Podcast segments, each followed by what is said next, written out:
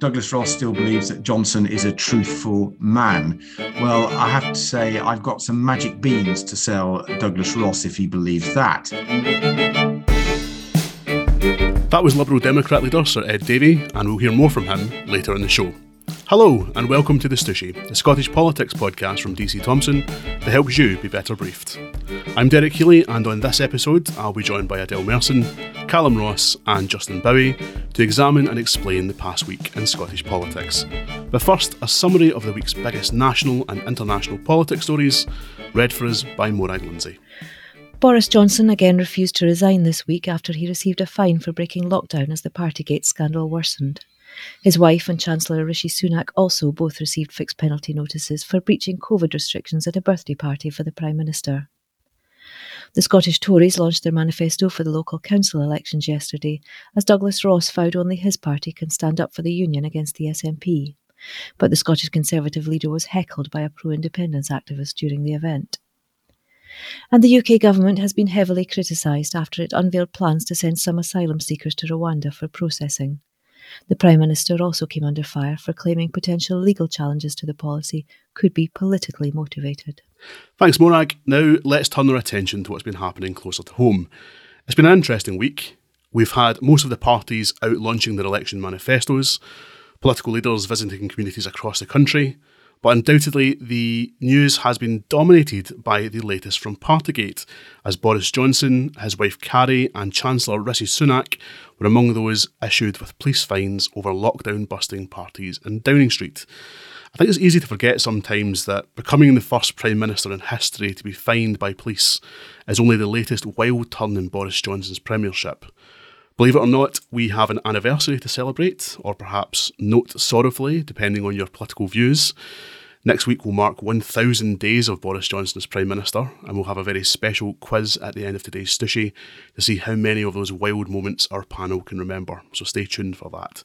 But before all that, though, Justin, I wanted to ask you about the Conservative Manifesto launch in Glasgow. You covered that for us. Um, I believe an unexpected guest managed to sneak his way into proceedings. Can you tell us what happened? Well, yes. So, pro independence campaigner Sean Clerkin, who is a well known figure, I suppose, in the Scottish politics scene, um, he's been a well known heckler at these events for years, managed to get into this private event where Douglas Ross was launching the Scottish Conservative Manifesto. He as you would expect, heavily criticised the Tories, um, heavily criticised Boris Johnson, branding him a criminal, said that the Tories weren't doing enough to address the cost of living crisis, which he said was the main reason that he'd gone there to draw attention to people falling into poverty. Douglas Ross let him finish, and he was then escorted out of the room. But it obviously just set, I suppose, a, a bad tone for the start of the event moving on beyond that, um, Douglas Ross then set out his vision for the local council elections and where the Scottish Conservatives want to be going forward. I would say that they have a very big focus, as always, which is still standing up against the SNP.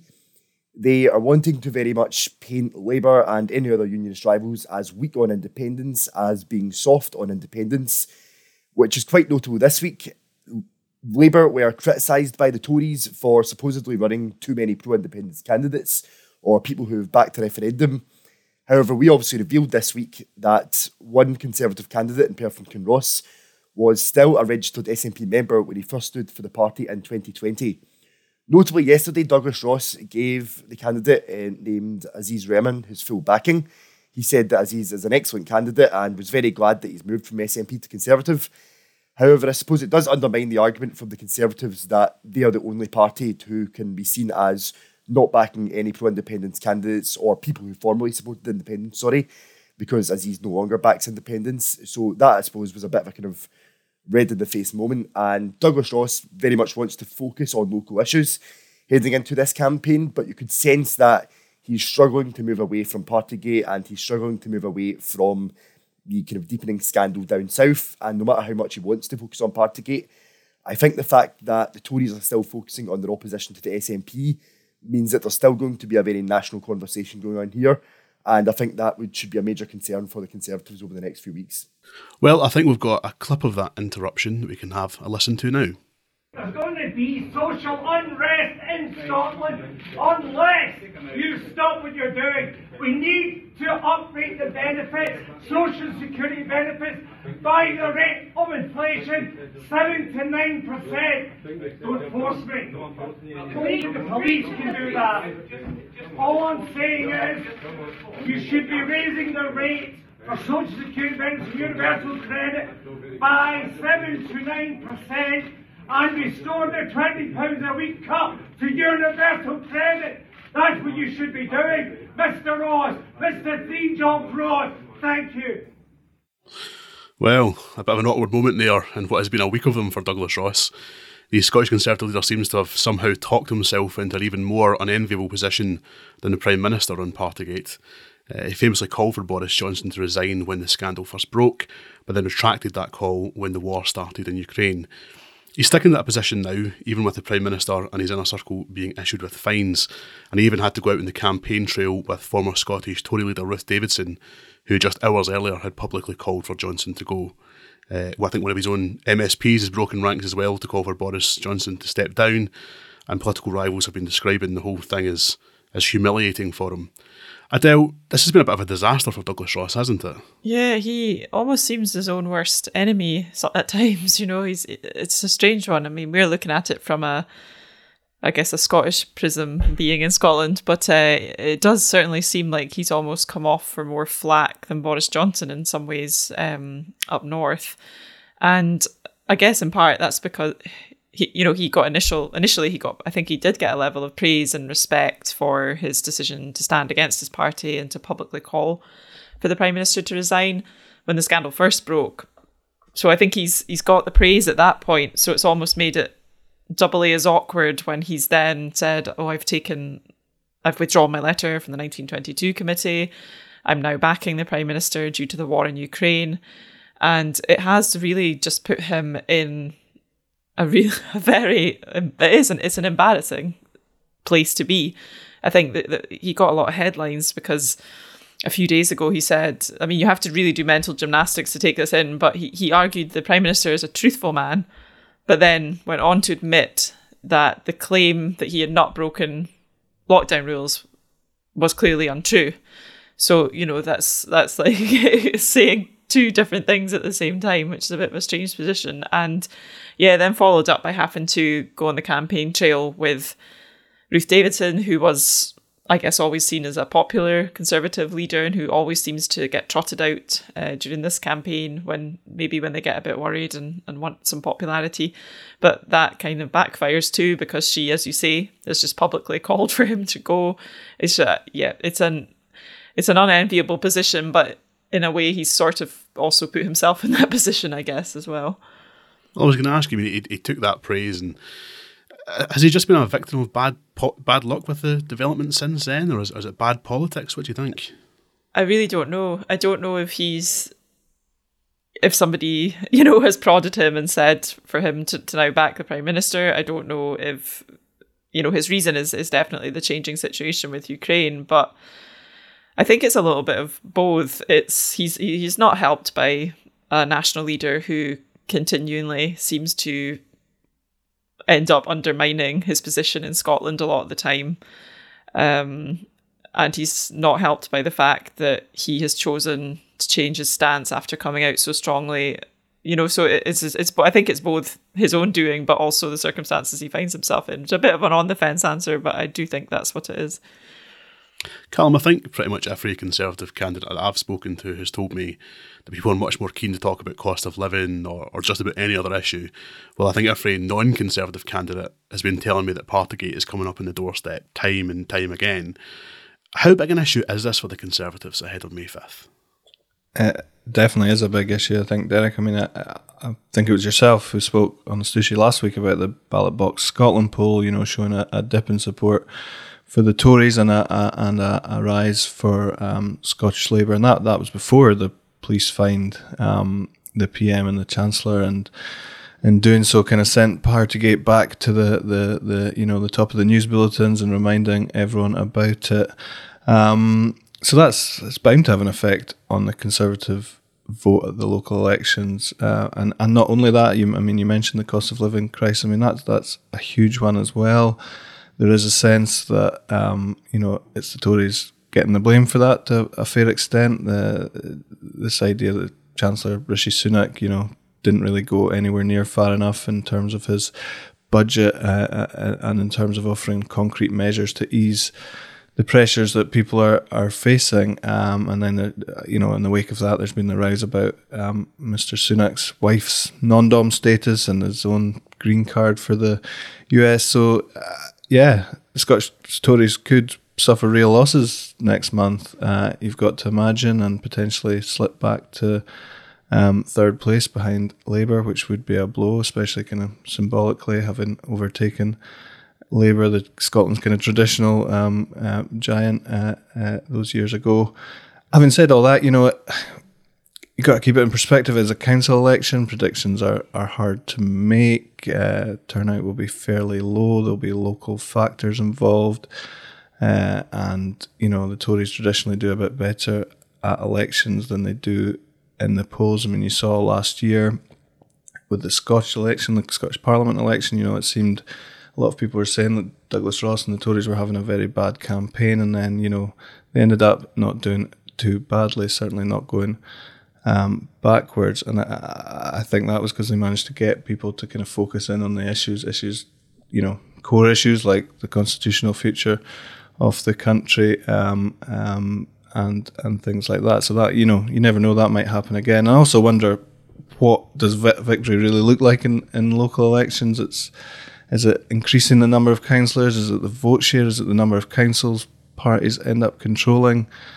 You know, if you've got an eye on future elections, national elections, I sometimes think it can be a bit of a, a hindrance to actually be in power locally. Um, councils have to make a lot of tough decisions, and it can be uh, easier sometimes uh, and more advantageous to be on the sidelines, um, although the parties would never say that. But I guess, you know, bottom line is if you're Douglas Ross or Anas Sarwar or Alex Cole Hamilton for that matter, um, you want the narrative coming out of these elections to be that your party is making progress under your leadership and not um, losing ground. And that might be a tough ask for our Mr. for Mr. Ross, given thanks mainly to his colleagues at Westminster. We had Scottish Labour leader Anas Sarwar in Perth, Keir Starmer in Glasgow, and Nicola Sturgeon launching the SNP campaign bus from Dundee.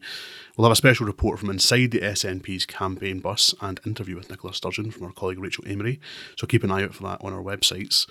Uh, we also had Lib Dem leader Sir Ed Davey in the Highlands. I had the chance to attend an online press huddle with Sir Ed, where he shared his thoughts on how Conservative MPs should react to the Partygate scandal. Here's what he had to say. I think there's a lot of uh, discussion within the Tory uh, party. Clearly, Parliament is sitting at the moment, so was not privy to some of those uh, discussions and, and, trying to get tidbits in the tea room or whatever. Um, but I do think once they start talking to voters, you might see a change of mind. Certainly, if they're being told by voters that we speak to, and these are some of these are lifelong conservatives, right?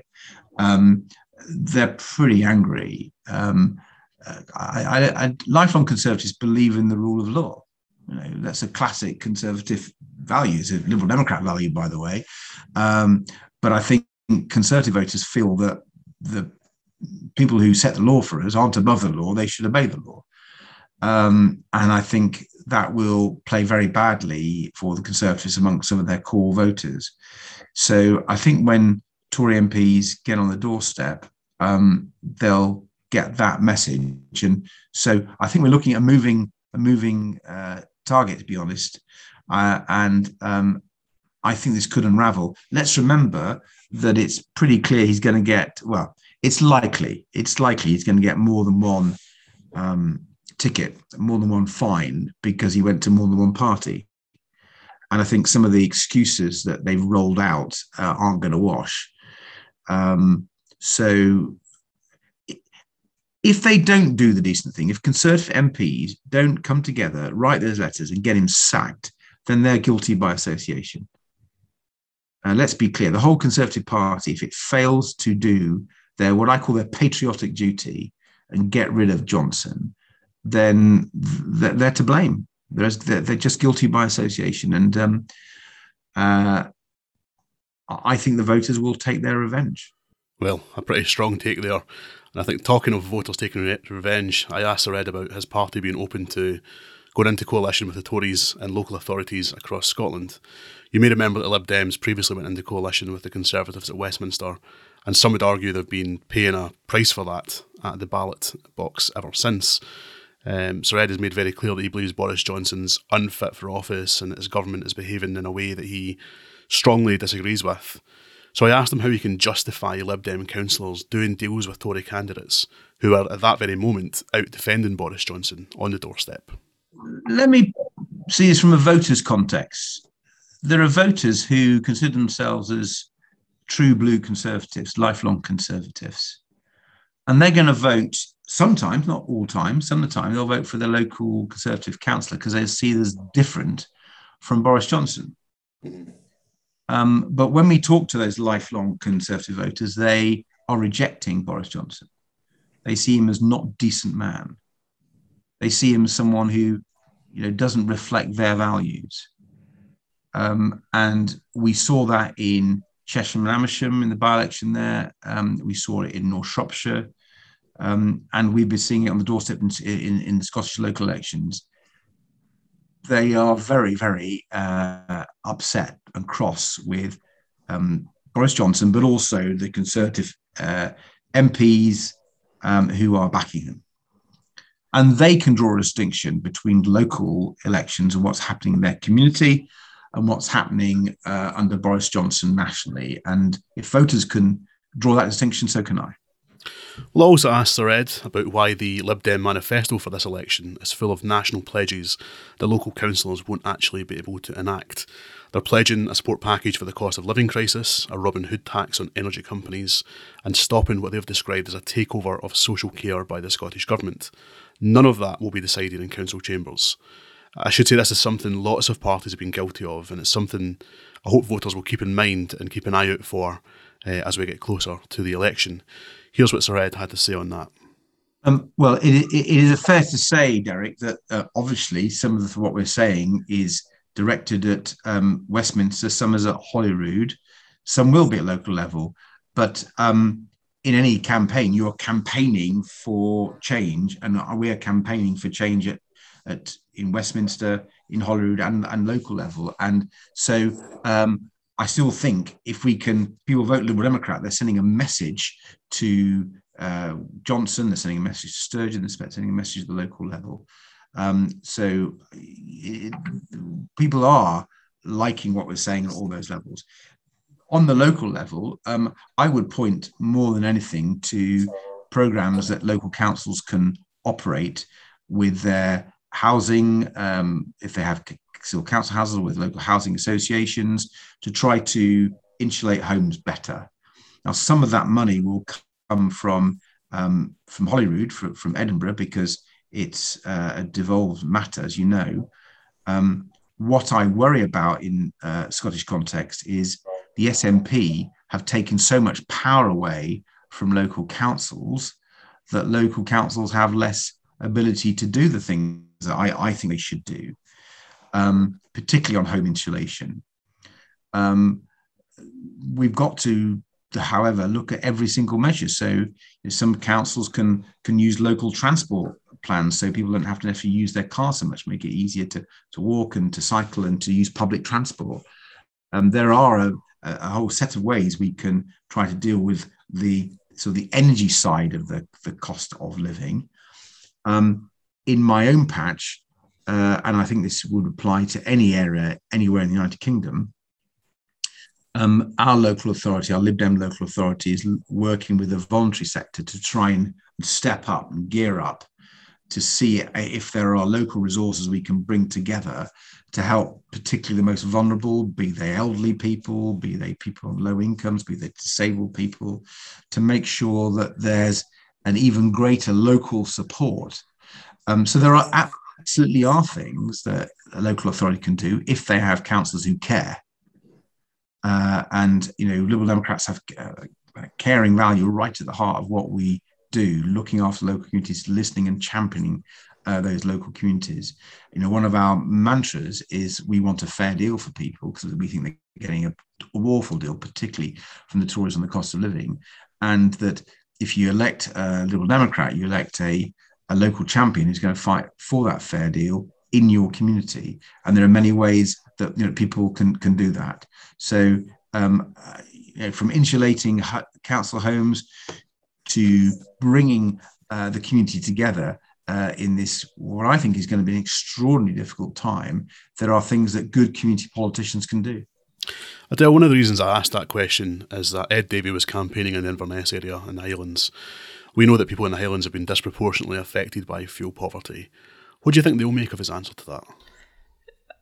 I think they might think it's on the wishy-washy side. There's there's no real specifics there in terms of. I mean, he did kind of touch on. I think things like insulation programs are key, but they're not local councils are not going to be able to surely deliver those at scale um, without intervention from from government. So I think people are going to are really struggling right now and they're going to want more than these kind of vague platitudes, I guess, and and they want to know it's the same with, you know, the, the Robin Hood tax you talk of. Um, people are obviously on on two different sides around that. That's the, the kind of windfall tax idea of oil and gas uh, companies are obviously having bumper profits. But it just seems such a, you know, there's such a back and forth, there's such an, an argument on both sides about it, but uh, it would take such a long time for anything to even drill down to actually help people in their their monthly bills that I think people just want to see a lot more tangible action. And in terms of the Highlands and remote and rural and island communities, they have this has been an issue well before these well documented um, energy bill rises that we have at the moment. So these communities have been crying out for they, they've they've long suffered this disproportional impact for a variety of reasons that you could go into in some depth, but it's partly the nature of that. You know, a lot of the homes are older and they're they're poorly insulated and things like that. You've also got um, it's more expensive the energy charges. So yeah, they probably feel that this is well overdue, that the time to see uh, real targeted action. You know, just listening back to, to what he was saying, I mean, I, I can't see them printing anything of what he said on a campaign leaflet. I mean, it's not exactly the most inspiring when you get to drilling down into some of the kind of local issues and, and what are they actually going to be able to do. Callum, we've seen you know a lot of parties doing that. I wonder why you think that is. You touched a little bit earlier on about you know is it, is it just easier to sell those big national ideas than it is to get into the nitty gritty of of local issues and what they're going to do to sort them? Yeah, it's an interesting question, Derek. I think you're probably right. You know, there's 32 councils in Scotland. It's going to be pretty tough to. Um, you know, obviously, there's some crossover, uh, especially in different types of councils. You know, your rural councils, your urban councils, but um, you know, a, a, big issue in Glasgow City might be completely different from a, a big issue in in Orkney Islands Council area. So um, I guess it's it's tough to um, uh, to come up with a, a, whole series of priorities that are going to win you vote votes in, in all kinds of areas. Although I, am not sure, but I'm guessing in some some of the bigger councils anyway, the, the parties will have specific policies. Um, for that that council, you know, maybe maybe kind of unveiled separately from from the more national manifesto. Um, I guess another reason might be um, you know, the way the voting system works is that you always, almost always end up with coalitions at councils in Scotland. So um, if you go making a, a load of promises um, at an election, you you're probably going to end up having to um, uh, abandon half of them as part of a kind of coalition deal with with whoever it is. And yeah, you're right. I mean, I think. There are obviously people who are switched on to local issues and local discussions and local politics, but a lot of people will go and cast their vote depending on their view of, of what's going on nationally. Um, we've seen kind of two big issues in recent years kind of dominate um, politics in this country. Obviously, constitutional issues um, uh, around Scottish independence uh, and another referendum, and and and uh, uh obviously Brexit as well. Um, uh, and you know we may well see it again with the, with the likes of Partygate and, and cost of living. So I, th- I, think those are probably probably some of the reasons the parties tend to focus on on the more national uh, issues at local elections. Well, our listeners can check out our websites in the lead up to the election, uh, where we'll have full explainers on what local councils can and cannot do, and everything you need to know ahead of May fifth. Uh, we'll also have a series of election debates where we'll be putting your questions to local political leaders about how services are being run, rising bills, and anything else you'd like to see discussed about your local area. Uh, keep an eye out for that in the coming weeks and more info on how you can take part. But in the meantime, I get to put my questions to our panel in our 1000 Days of Boris Johnson quiz. Here's how it works. Justin has been busy this week working on a piece picking out his 10 wildest Boris Johnson moments during his time as PM. That should be live on our website by the time you're listening to this podcast. Adele and Callum, you haven't seen that article, but your job is to see how many moments from Boris Johnson leadership you can remember. We're looking for scandals, gaffes, or just general sort of bizarre goings on.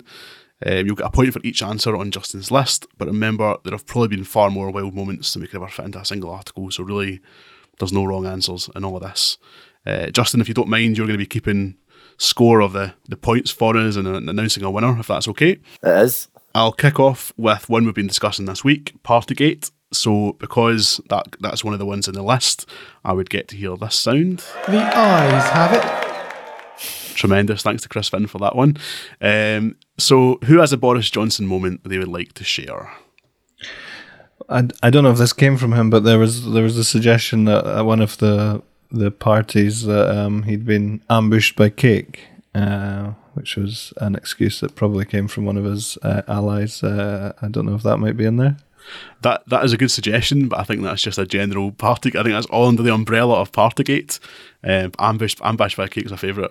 Yeah, for, for a wee for a wee tip for you, we basically base, grouped Partygate together as one thing because obviously for the size of an article, we've just taken Partygate as as as the one thing. So that is that would come under the bracket of Partygate, of course. Adele, any ideas? Uh, the rambling speech he gave where he talked about Peppa Pig World. The ayes have it. Tremendous, and we've actually got a little clip of that that I think we can play. Uh, this was from a, a frankly bizarre speech that he gave to the CBI where uh, he lost his place and yeah, said some said some very interesting stuff. So with, with safer streets, uh, with great local schools, uh, with fantastic uh, broadband. Uh,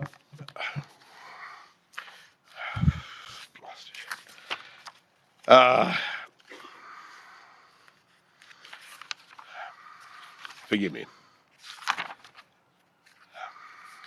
Forgive me.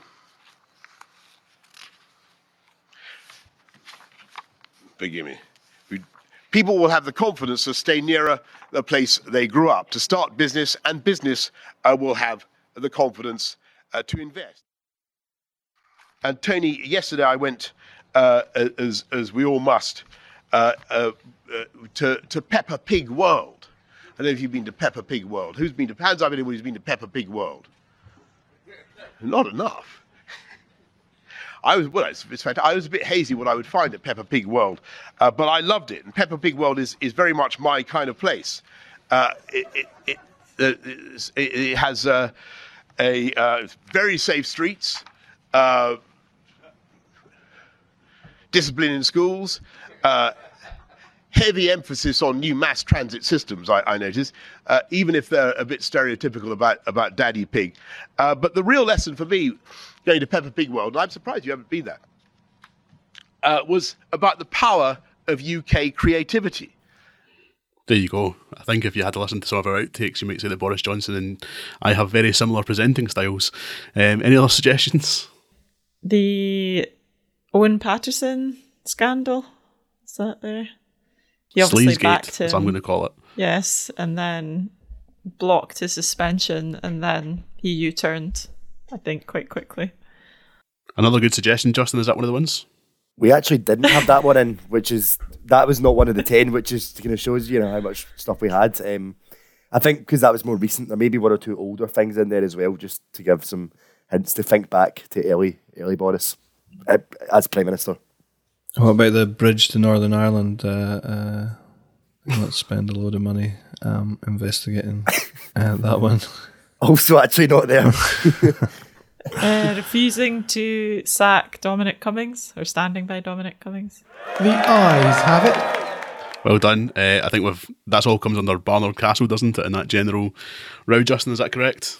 As a general controversy, yes, it's all grouped into one. But obviously, there's still other more recent stuff too. But yeah, that news story about well, he I think Downing Street denied it, but he somebody said that he would rather have the bodies let the bodies pile high rather than have a second another lockdown. The ayes have it. Yeah, well done. That's another one we've got in there. Um, I think I'm, I'm worried that no one's going to guess this one, and it's my absolute favourite. Uh, I've, I've picked out a sound clip for it. Uh, so this is uh, model buses from his uh, his bizarre interview with Talk Radio. Um, so let's have a listen to that. What do you do to relax? What do you do to switch off? Uh, I, I, well, I like to paint, um, or I make things. I like to. What do you make? I make. I have a thing where I make models of. I mean, when I was in London, well, Mayor of London, we build a beautiful. I make buses. You make models of buses. I make models of buses. So they're going to I be in do- Downing Street. So, so what I do? No, what I do make models of buses. But what I, I make is, I get, I get old, um, I don't know, cr- wooden crates. Yeah. Right. And then I paint them. And they uh, and they have two. two suppose it's a wine. It's a box that's been used to contain two two wine bottles, right? Right. And it will have a, a, a, a dividing thing. Yeah. And I turn it into a bus, and I, so I, put- I put passengers. You really want to know this? You're making I the- you're I making ma- I ma- buses. yeah, You're I making paint- cardboard I- I buses. paint- no, Okay, I that's what you do to enjoy I yourself. paint- no, I paint the passengers enjoying themselves. Okay, great. On the wonderful bus.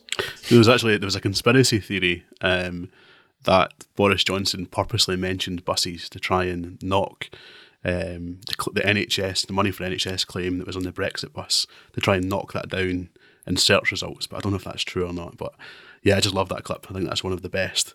Um, Justin, do you think we should give any hints for any of the other ones? There is. There's another COVID one.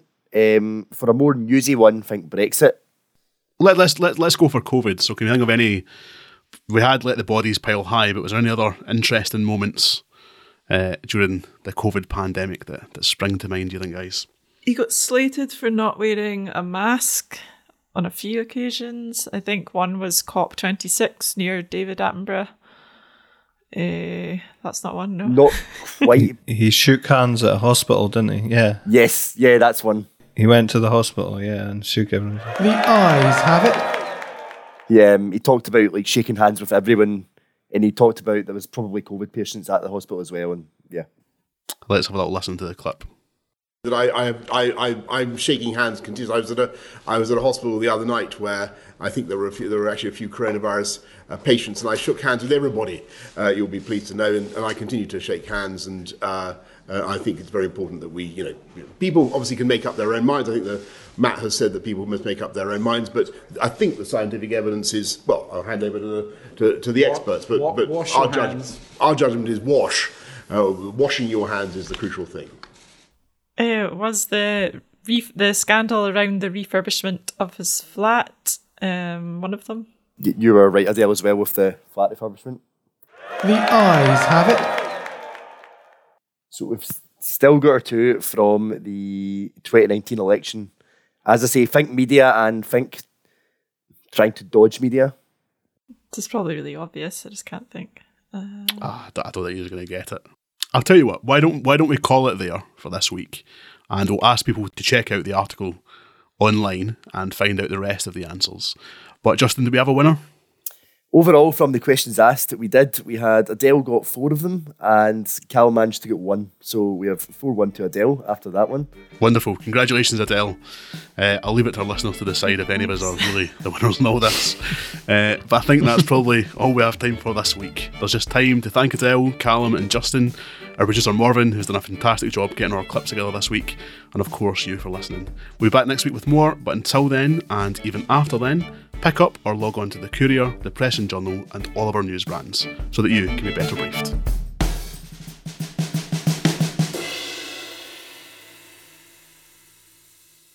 The Stooshie is the politics podcast from DC Thomson, designed to help you understand the implications of what happens in Holyrood, Westminster, and our communities so that you can be better briefed.